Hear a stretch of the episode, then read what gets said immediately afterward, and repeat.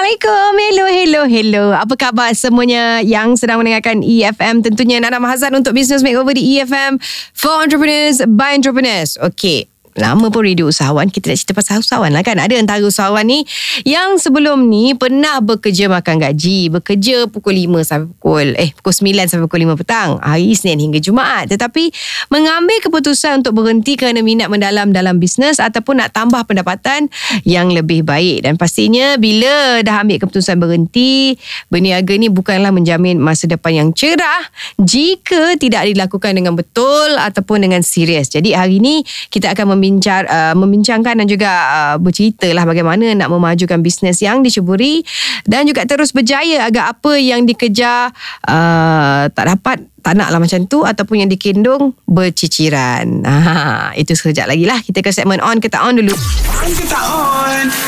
Uh, sistem paparan head up ataupun HUD gergasi. Ha, syarikat kimia Jepun Sekisui Chemical telah pun memperlihatkan konsep di mana mereka mampu menghasilkan head up display yang lebih besar berbanding apa yang ada pada ketika ini. Menggunakan bahan khas peka cahaya yang dilekatkan pada cermin hadapan, uh, ianya akan diaktifkan uh, menggunakan sinaran laser dan memaparkan maklumat penting seperti navigasi, uh, kadar kelajuan kenderaan uh, dan juga amaran kes keselamatan semasa. Sekiranya digandingkan dengan sistem bantuan pemanduan, head-up display ini mampu untuk mengesan pejalan kaki, haiwan liar melintas serta rintangan di atas jalan. Wow, tak sabarnya. Dan siapa yang fikir ni memang otak dia geliga. Kita ke segmen tips menarik. Tips menarik. Lalui pengalaman. Okey, sebenarnya sudah berapa lama sebenarnya kita ceburkan diri dalam bidang ni. Anda menjual produk kesihatan. Anda pernah jadi trainer untuk uh, bidang kesihatan contohnya. Sebutkan pengalaman itu dalam ayat iklan. Contoh sekarang anda adalah ejen jual kek Ha, sebelum ini anda pernah jadi cikgu masak dekat kampung.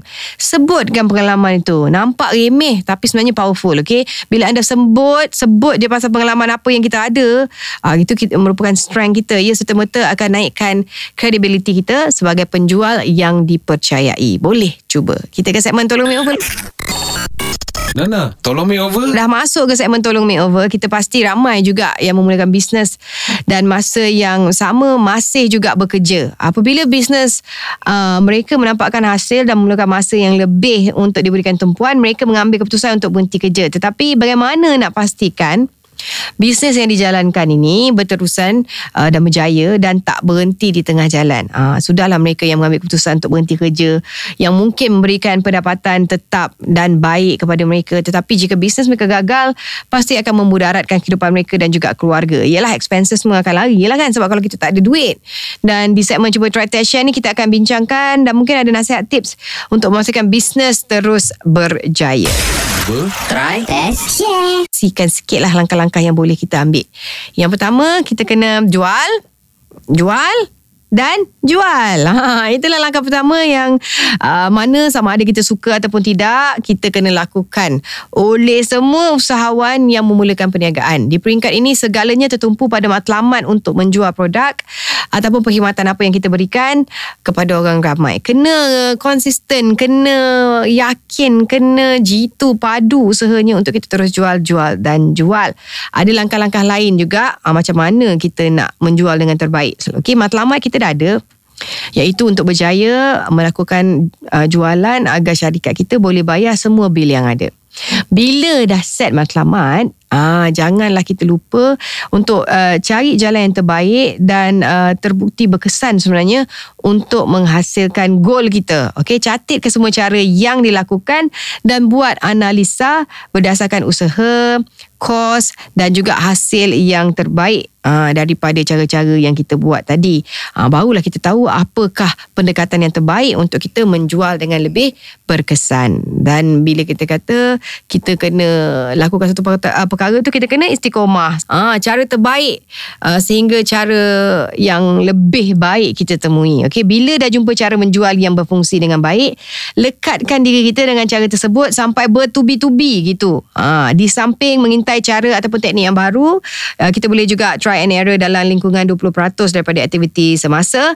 Uh, jangan berubah pendekatan supaya uh, sampai kita jumpa teknik yang lebih berkesan. We stick to whatever formula that works. Uh, itulah sebenarnya yang lebih baik. Iaitu maksudnya kekal istiqomah.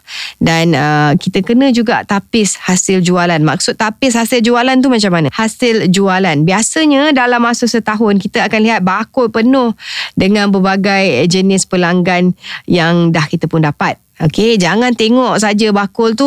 Buang semua pelanggan atas lantai dan semak satu persatu. Kena pasti sebenarnya mana yang berbaloi untuk diteruskan dan mana yang tak berbaloi. Ha, lakukan semua saringan berdasarkan profit margin. Keuntungan yang lebih besar yang mana. Jadi kita tahu kita lebih fokus terhadap uh, produk-produk ataupun servis kita yang lebih memberi, memberikan keuntungan. Okey, dan kita akan uh, bercerita mengenai uh, pelanggan macam mana kita nak kekalkan mereka. Yang paling menguntungkan saja. Ramai sebenarnya usahawan tak buat proses saringan ni sampailah termuntah pelanggan. Sebab ramai sangat dan akhirnya tak tahu mana yang untung mana yang rugi. Jangan buat macam tu. Nekat untuk tamatkan sahaja riwayat pelanggan yang tak sesuai dengan perniagaan ataupun syarikat kita. Bukan apa sebab takut-takut dia dapat ataupun terus akan merugikan kita punya perniagaan. Dan kita juga boleh kaji demografik pelanggan tersebut. Macam mana nak kaji? Okey kita boleh kaji demografik pelanggan uh, tersebut ataupun pelanggan yang kita ada. Biasanya kita akan dapati hanya 20% saja dari kesemua pelanggan pelanggan yang ada mendatangkan keuntungan yang berbaloi.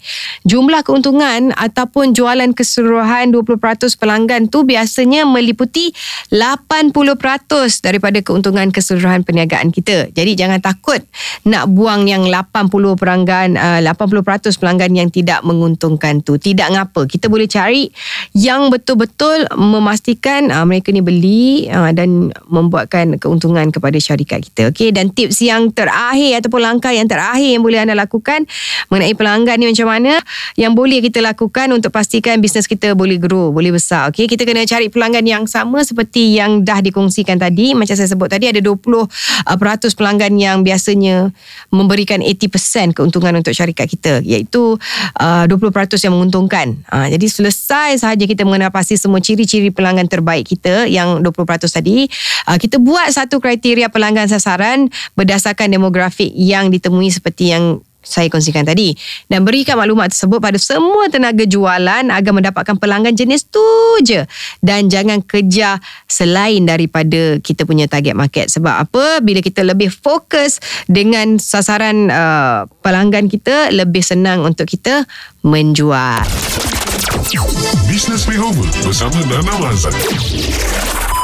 Business Makeover di EFM for Entrepreneurs by Entrepreneurs. Uh, Dan nak habis dah hari ni. Tak apa besok kita akan kembali lagi Untuk bincangkan topik Untuk tambah baik bisnes Jadi anda jangan lupa Untuk dengarkan kami Hanya di EFM Pukul 7.30 hingga 10 pagi Di www.efm.live